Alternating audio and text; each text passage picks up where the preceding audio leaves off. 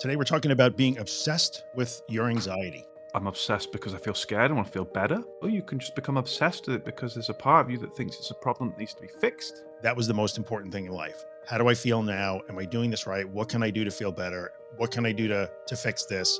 I'm obsessed with trying to perfect and get to the bottom and, and, and get rid of this. We become obsessed with the state of anxiety, and then we kind of naturally gravitate to becoming obsessed with fixing that state. And the obsession with my anxiety was that no matter how hard I tried, I could not seemingly create, I couldn't make a positive outcome. I will find a way, the magic miracle thought or word or technique that gets rid of it so I can go back to living my life of not caring about me or Mhm. giving myself any praise and just getting on with stuff. Welcome to Disordered. This is episode 19 of the podcast called I'm Obsessed with My Anxiety. I am Drew Linsalata, a graduate student in clinical mental health counseling, a therapist in training, and author on the topic of anxiety disorders, and I am based in New York in the United States. And I'm Joshua Fletcher, also known as Anxiety Josh, a therapist and author based in Manchester in the UK.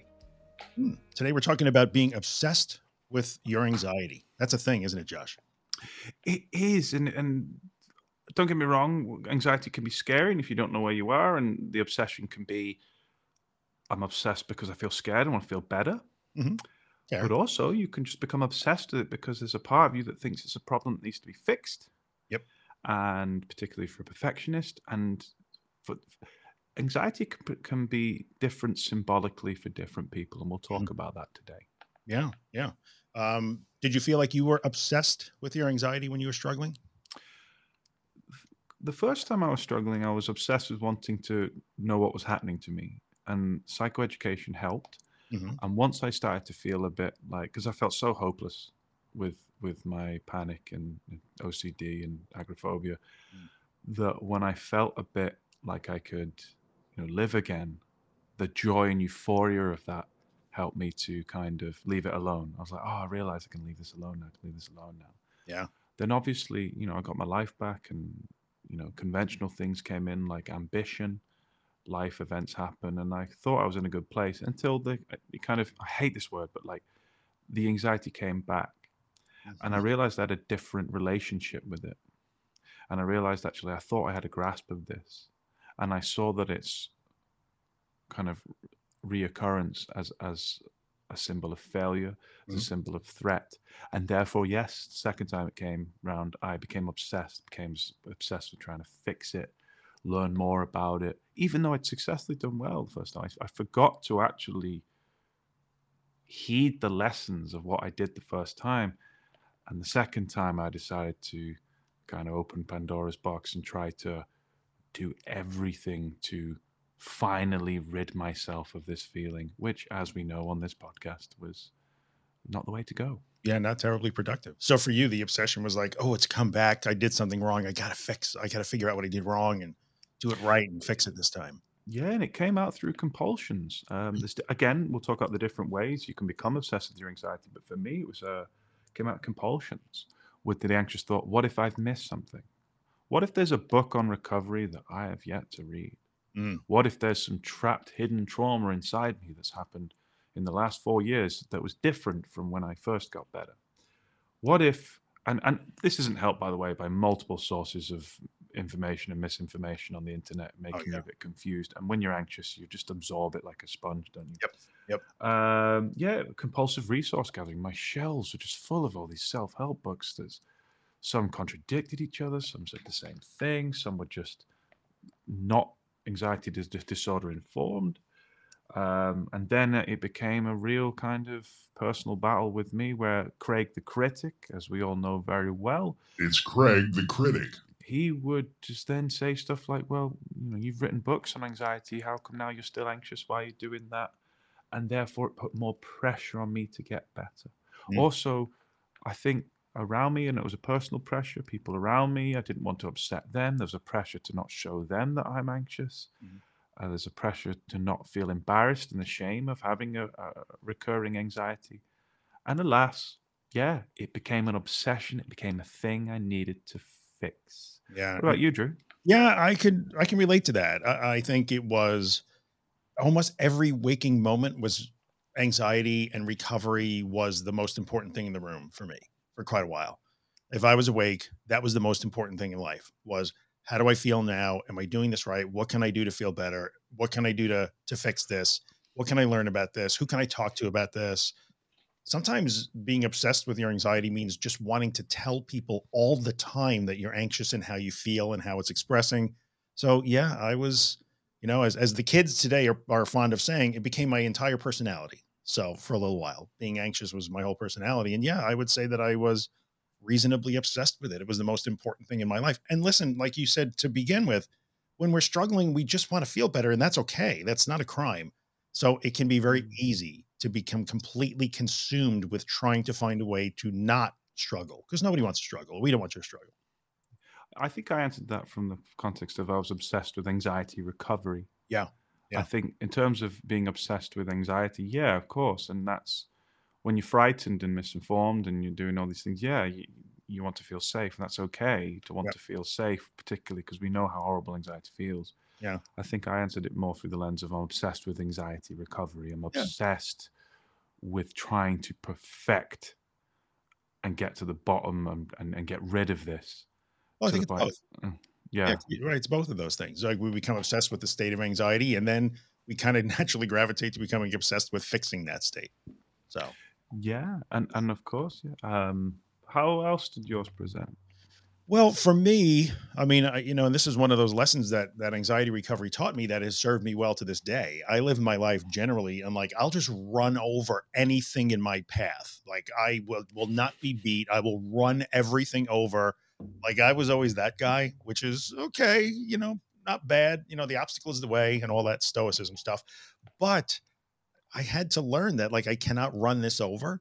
And so for me, that obsession with it or that preoccupation, that constant preoccupation was all about like, why, why can't I just, you know, why can't I just do this? Why can't I just run this over? Like I, I should be able to do that. And I, and I, oof, That's It- so interesting. it was I, so was, hard to let go of that. I was so. I was working with a client this morning, and um, I have permission to kind of just briefly, kind of Mm-hmm. vaguely, kind of signal to what we were talking about. But it was um, working with someone who was a perfectionist. So it's a bit different to what you were saying, but Mm.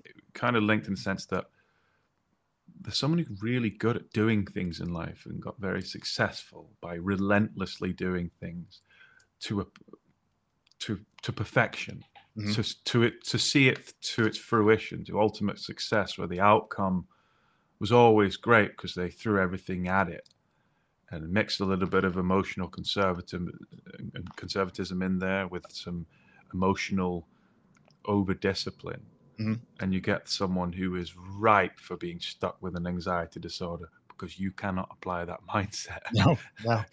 to, to getting out of that And anxiety disorder. What I find interesting in Uh. retrospect when we talk about that is, you know, we get a little bit nerdy about this, and you look about like that self-efficacy and positive outcome expectations, and we like dig Al Bandura up and bring him into the conversation. I lived my whole life with a very high sense of self-efficacy and always positive outcome expectations. I can, I can create positive outcomes. And the obsession with my anxiety was that no matter how hard I tried, I could not seemingly create, I couldn't make a positive outcome. I couldn't make myself feel better. I couldn't run it over. So yeah, I can relate to that. Maybe not perfectionistic. I wouldn't call myself that, but I, I can fix things when they need to be fixed. I couldn't effing fix it. And it became an obsession for me. It was difficult. You're a fixer. I, I thought I could fix it. I'm not generally a fixer. I'm an obstacle overcomer. This is an obstacle. So I don't look for things to fix, but if something needs fixing, I'll fix it. And I had to learn like, I, I can't fix this. This is a thing I can, I don't, not the way that I thought I would fix it. Can't manipulate it. Can't fix it. Can't change it. So during your kind of anxious recovery, what did that look like then when you realized initially you couldn't or you were struggling? Yeah, it was uh, for me.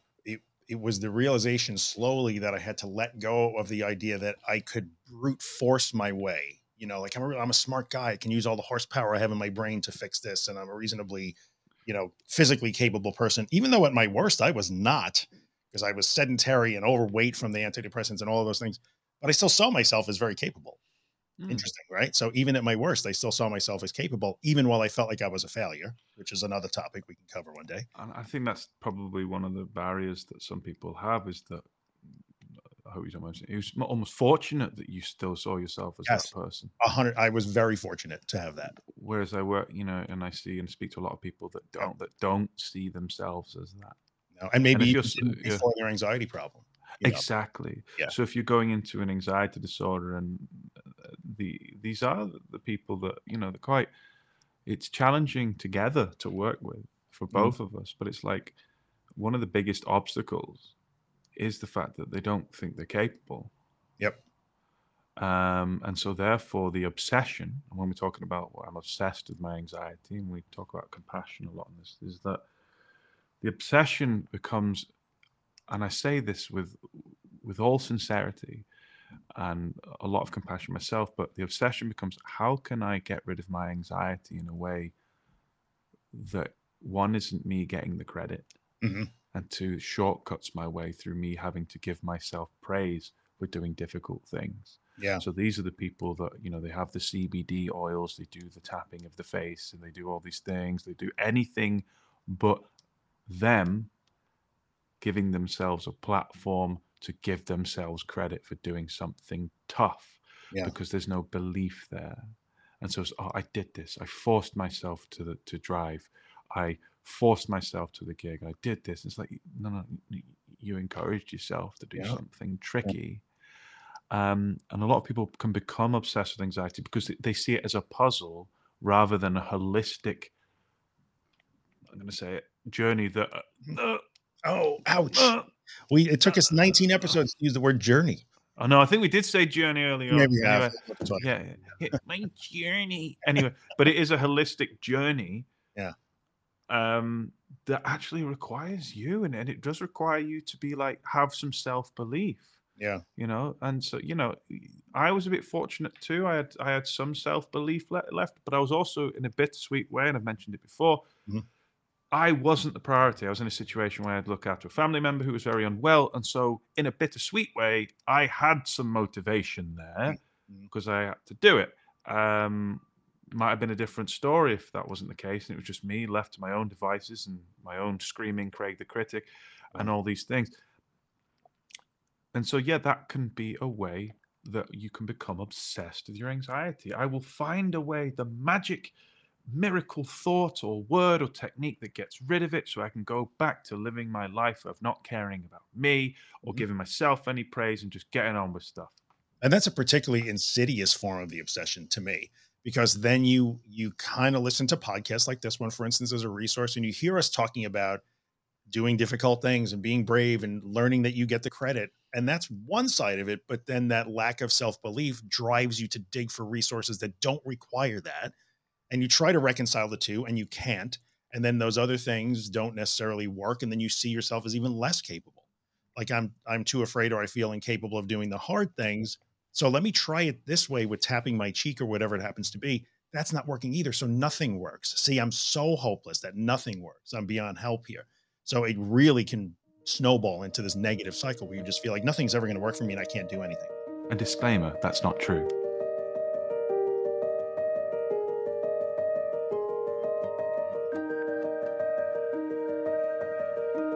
Correct yes Yeah. 100% that's not true There's always You some- are not can- there's always a positive way out. Don't worry about it. You've Yeah, yeah. yeah there's you're not hopeless that's true so Okay, what uh, but that in fact even identifying that as a problem is helpful It's like actually maybe i could do some work on me Yeah, You know? yeah. and that is where i usually say to people well maybe let's leave the cognitive behavioral approach at the moment and let's and just leave all that stuff you want to be agoraphobic for a bit you want to do all that Yeah. why don't we just kind of a look at like why are you so harsh on yourself why, why where's your lack of self-belief and let's challenge those beliefs Yeah, what if we build a little scenario here where you act like you believe in yourself, even while you don't, to see what happens? oh i like that Yeah, well, let's just do little oh. experiments, Oh. little things. Just try something you Oh. think you can't do, little stuff.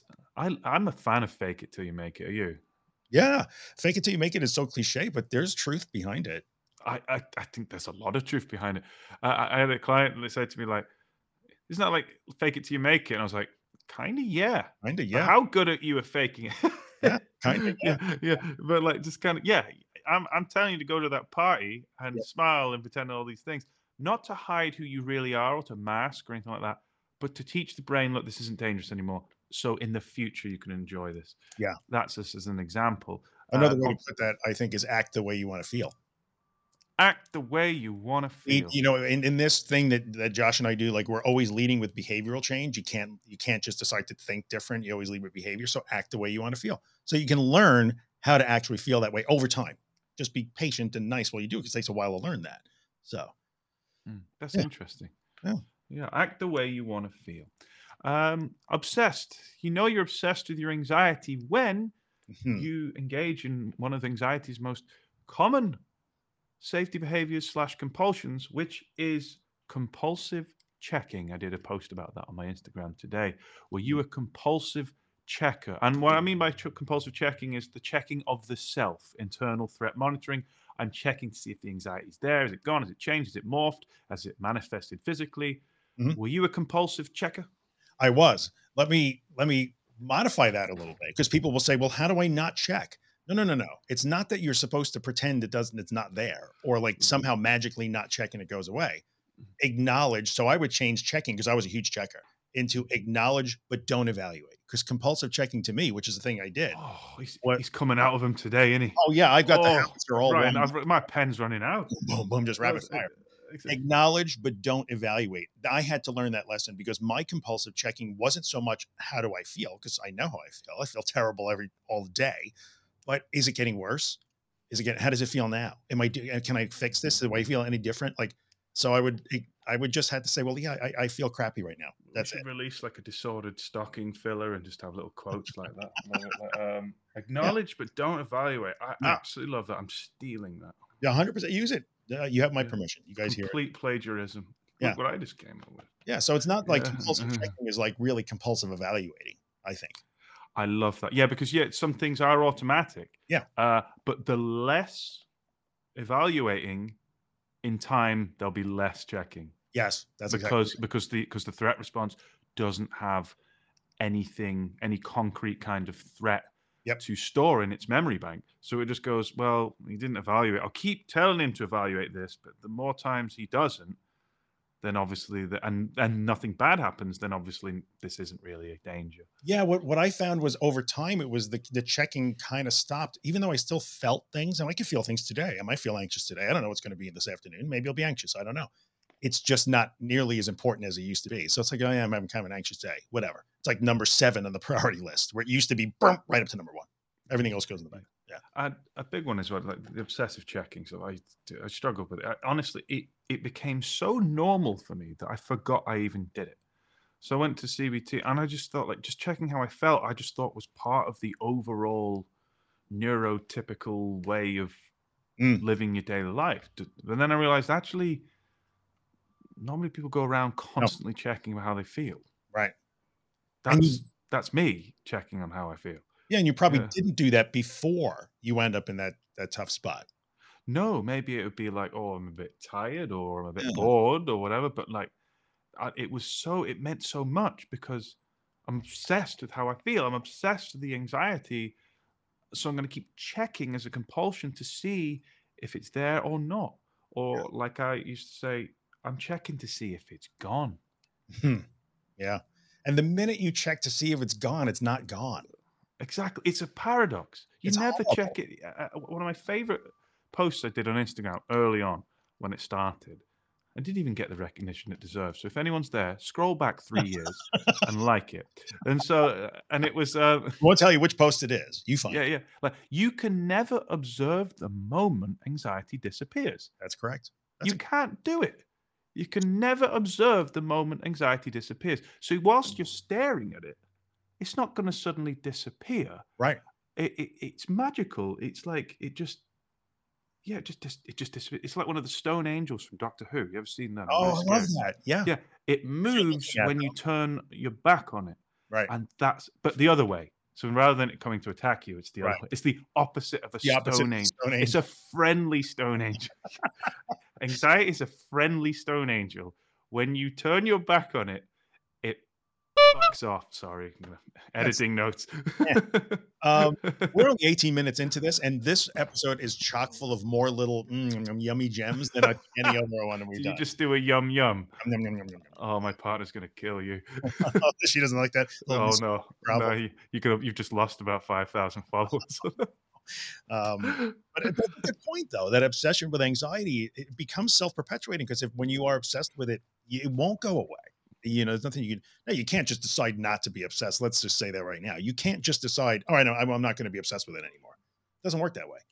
But what are some of the before we get to that part? What are some of the other ways that you think being obsessed or consumed with your anxiety come out? Compulsive checking and evaluating is the first one we said. but I just hate it. Why can't I feel normal? Why can't I feel like the old me? What would Hmm. your response to that be? my response to that is I feel that in my bones. I I still hate it. I don't want to have an anxious day. You're allowed to hate it.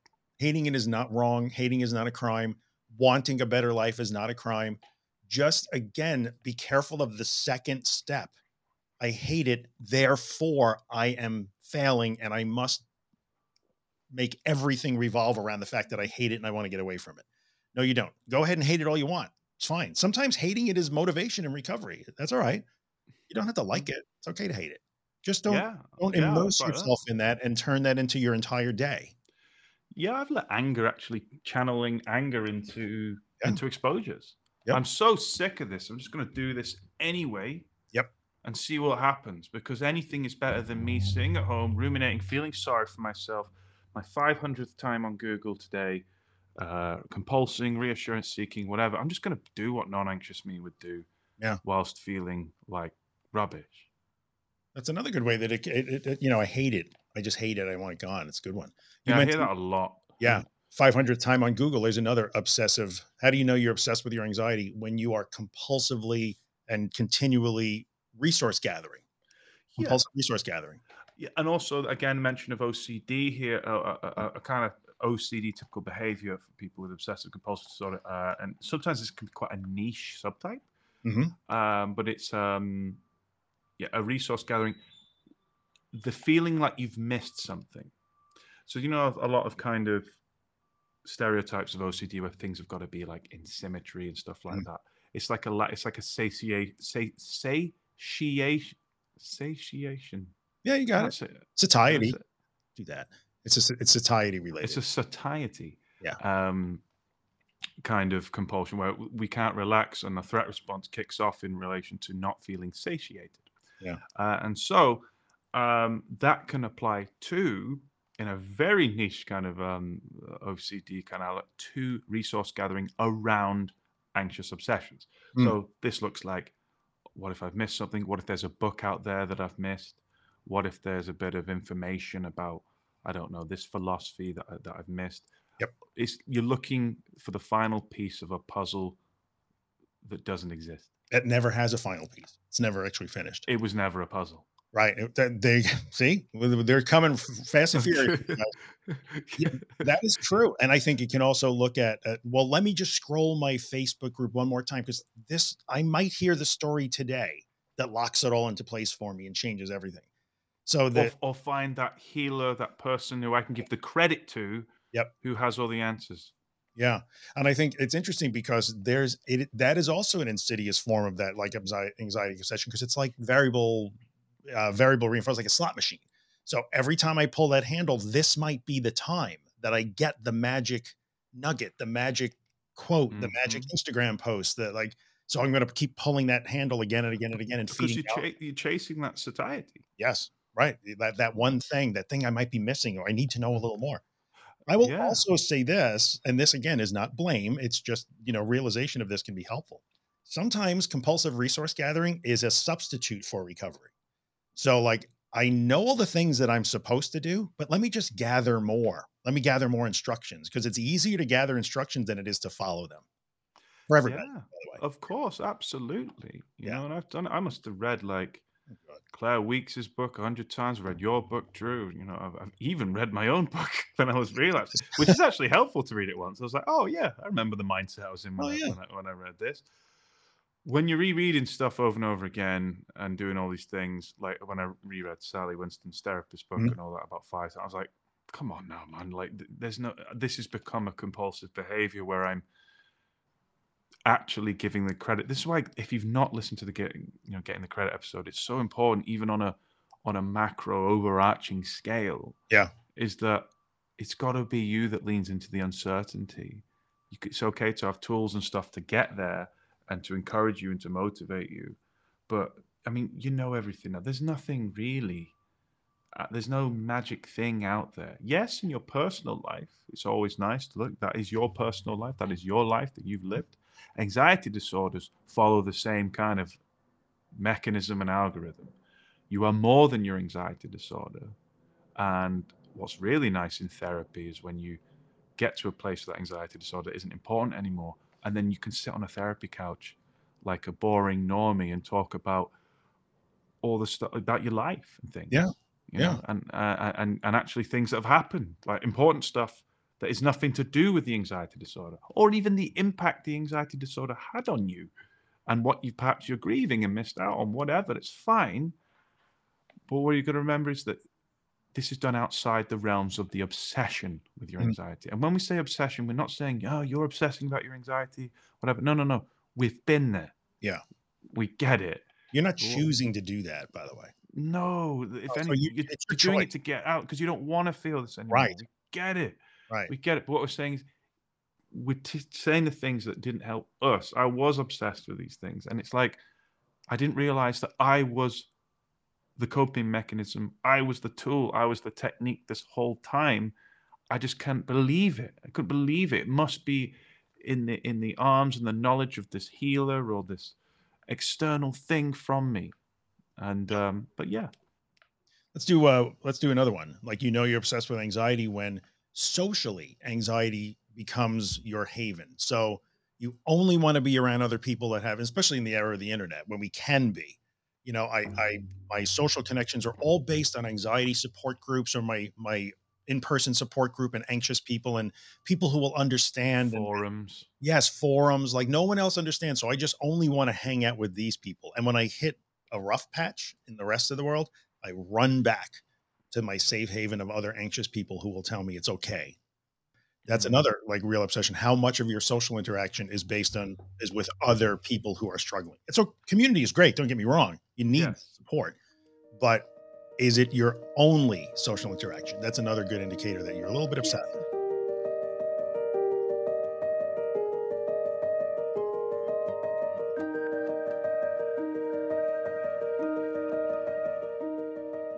and that's the thing. And we- we've got to be careful here because, like, yeah, maybe you've actually met like legit kind of friends there, and, and over time. of course, when it just be careful about the relationship you have with it. If it Right. becomes something that ultimately is something that is an unhealthy Mhm. place to be. So, you know, you're on there and you've posted for the 50th time that week because you're seeking compulsive reassurance. Mhm. Um, then yeah, maybe that's not the way to go. If it's a, you know, I'm in an all right place now and I'm checking in and, Yeah. you know, maybe someone needs a bit of help and advice or whatever. And or we're just having a chat about the latest, I don't know, TV program Yeah, in whatever. this specific forum.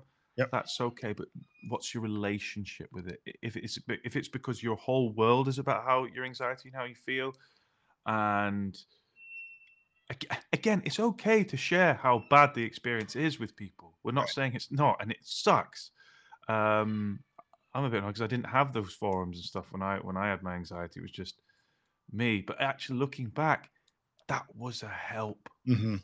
yeah I I, had, I was like, okay, it's me, my Claire Weekes book, uh, you know, a- a- and let's crack on with it.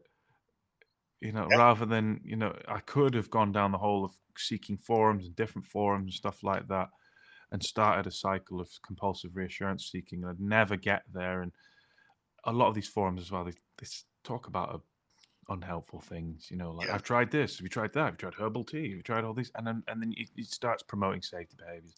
Anyway, yeah, that's what I Yeah. wanted to say. That's that's another another form. So what Mm. do we do about like okay, so I'm a little bit I won't say I'm going to stop saying obsessed. I am consumed by my anxiety. What, what do I do?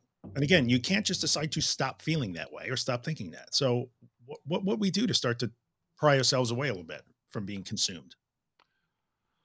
For me, sometimes it's literally planning. One of the most common things I hear is, well, one of my rules is do what non-anxious you would do. Mhm. And some people have been so anxious for so long, they're like, I don't know what non-anxious me would do. So, well, then let's write out your entire day, Yeah, try some stuff. 10 minutes by 10 minutes. really? That's that's really laborious. Well, yeah, because if you don't know how to behave, and like you said before, you know, behave how you want to feel. Mhm. If you don't know how to behave like a non-anxious person, then it's going to be a self-fulfilling prophecy that anxiety is going to be there because you don't know how to behave otherwise. So I, sometimes I literally write out, and that's fine, no shame. Like, what would non-anxious me ideally, even hypothetically, do tomorrow? Right. see how much of that you can do. Great start. And you'd find that non anxious, you wouldn't be on Amazon buying your 15th self help book. You wouldn't be on WebMD looking at the, uh, you know, the potential side effects of Ativan. Yeah. You wouldn't be doing these things. You wouldn't even probably be listening to this podcast, although you're probably doing it for the humor. Um, I tell you, uh, I tell you what you're not obsessed with, Drew. Fashion. Oh Oh. no, no. It's following us fashion obsessed. They're, recovering from the fashion So, obsessed. just a shot fired from nowhere. Like absolutely nowhere. There was no need for that. You were just fishing, and I just came over and kicked you in the canal. 100%. So good. Um, yeah, or you wouldn't be, you know, you wouldn't be checking your Facebook group again to see, oh, are there any new posts? You know, that I, I Mhm. something important might be there. So, you know, uh, it's sometimes you have to try things in that situation. I don't know what to do. I don't know what non Well, then just you have to Yeah, try a thing. Maybe try and find. I know it sounds bad. Like finding a hobby can actually be quite fun. I've tried loads of stuff. Yeah. loads of stuff I didn't like, but I'm kind of glad I did it. And and try I found some cool stuff. I play the lamest sport in the world, pickleball, uh, in the UK. It's so lame. It's a cult. Everyone is well weird. I'm one of those weirdos, and I love it. I've realized I really enjoy it. It's lovely, and when I say well weird, they're lovely. Uh, I've made some good friends, and also I don't want to um, insult the supreme leader, but in general, um, I I went along. I was like, I'm not going to like that, and I did. Who knew? You like it? Who knew? Yeah. yeah. So it's a matter of trying stuff. That's why I have these silly guitars behind me. You guys always see on video. Like I, you are not watching. he's never played once. I, I, I'm never going to play it on screen. I posted recording once years ago on Facebook. I'm never doing that again. But like, I was just like, I got to try some stuff here because I I lost my full time job as an anxious person, so I got to find some new employment. Like, I got to just try some stuff. So that is definitely one way to start to slowly pry yourself away from being consumed all the time with your anxiety. Act, do something that's not anxiety related. But let's acknowledge that that feels like a roll of the dice. If you are to act how you want to feel, by the way. Yeah. Yeah. I probably didn't make that up. I'm sure other people have said that, but we'll just apply it in this. But Just, uh, just take credit for it. I'm gonna totally take credit for it. Uh, TM, I- I- copyright. you Oh. probably like stepped on the sh- Carbonell shoes or Most likely, I yeah. copyrighted At it. At this point, he's like, I'm, I'm never talking to that guy again. But uh, yeah, and I think notice that when you do that, when you start to step away from that or step out of that compulsive or like that all consuming cycle, like it will feel wrong. It's going to feel like this is not right. This is dangerous. This is irresponsibility. I'm going to miss something, being reckless with my health and my recovery. You got to roll those dice and see what happens. Oh, look, I tried pickleball or I tried playing the harp for 15 minutes. I hated it, but nothing bad happened to me because I no. concentrated on my harmonica instead of my anxiety for, for a half hour. And those with fierce internal critics don't be like, oh, what's the point? That hobby was rubbish. I can't find anything. No, like, well done. You hmm, tried something. Tried something. Yeah, I tried rowing. It wasn't for me. Rowing, like on the lake, on, on a river. Yeah, yeah. Oh, cool. British, man. We all row. Have to We- row. So that's only how we get to places. We just row back, just row backwards. It's how we get to places. There are no cars in England. Everybody No, rows. everyone's just rowing backwards. Yeah, yeah, yeah. yeah, yeah. Um, fair enough. canoes. But you got to try things, and and you're rolling the dice every time you walk, step back from that. Like I'm, I'm obsessed with my anxiety. It feels wrong on a variety of levels. That will be individual and might change from minute to minute for you, even. But can't do that. What if I miss something? And some of you are probably thinking, yeah, oh, this is rich from people who have recorded hours of anxiety content, who post anxiety content, who write books and have, you know, social media content. And Mhm. I'm literally called Anxiety Josh. Well, my, I'm not literally called that. That would be horrendously sadistic and fatalistic for my mother to do that. But Uh, but I'm called Anxiety Josh, and Drew Yeah. is the anxious truth. Yes. But the reason why, but, but when we're not doing this, Yep. I am going to go home and do something completely non-anxiety related Yeah. because I need to switch off from it. I don't want to do that. You know, I love talking about it from a from a healthy perspective. Uh, I love talking about it with Drew, and I love making social media content. But that's about two, three hours a day. Uh, and when I'm seeing clients, obviously, and stuff, but that's different. That's the kind of therapy as well in itself. And I love doing therapy. But in general, as anxiety is a topic, I leave it alone. It's gone. You will Yeah. not hear me talking. I go back to being Josh Fletcher at the, in the evening, Mhm. and I will be, you know, just doing what I do, um, drinking whiskey and crying in the garden. No, I'm not, just- I- I'm not, I'm not doing that. I'm not. Then I hear from non-anxiety Josh, and it's so disturbing. Don't tell him. non-anxiety. Josh We don't want to hear from non-anxiety. Trust me on this. But uh, that's true. That's why people will say sometimes. I've, I've been sometimes. I'm not going to say maligned, but certainly questioned. Like, how come you never post like that? You're at this place, or you, you don't remember when checking into places on social media was. oh yeah. we never see your family like yeah because i have another life like it's not just this but back in the day when i was glued to my anxiety there was no other life. It was my life. And so just slowly little by little you're rolling the dice of like what if i don't make it my life for 10 minutes and then 15 minutes and then 20 minutes? What happens? Nothing Ex- bad. Nothing bad happens. And, and, and imagine a day, and I imagine this to you now. Imagine a day where our voices are not needed. They're just voices of the past that mm. helped you on your way somewhere, you know? And I think that's really important. And we, Drew and I have had this conversation multiple times, but there'll be a stage where, you know, you don't need this. You don't need our voices Mhm. anymore, you know? And we just be an honor. We'd be more happy and it'd be an honor to be part of someone who actually doesn't even think about us anymore because you don't That's need right. to. Your life is not obsessed with anxiety anymore. We were just voices that kind of help you get Yep. to a place where, because your life's way more interesting.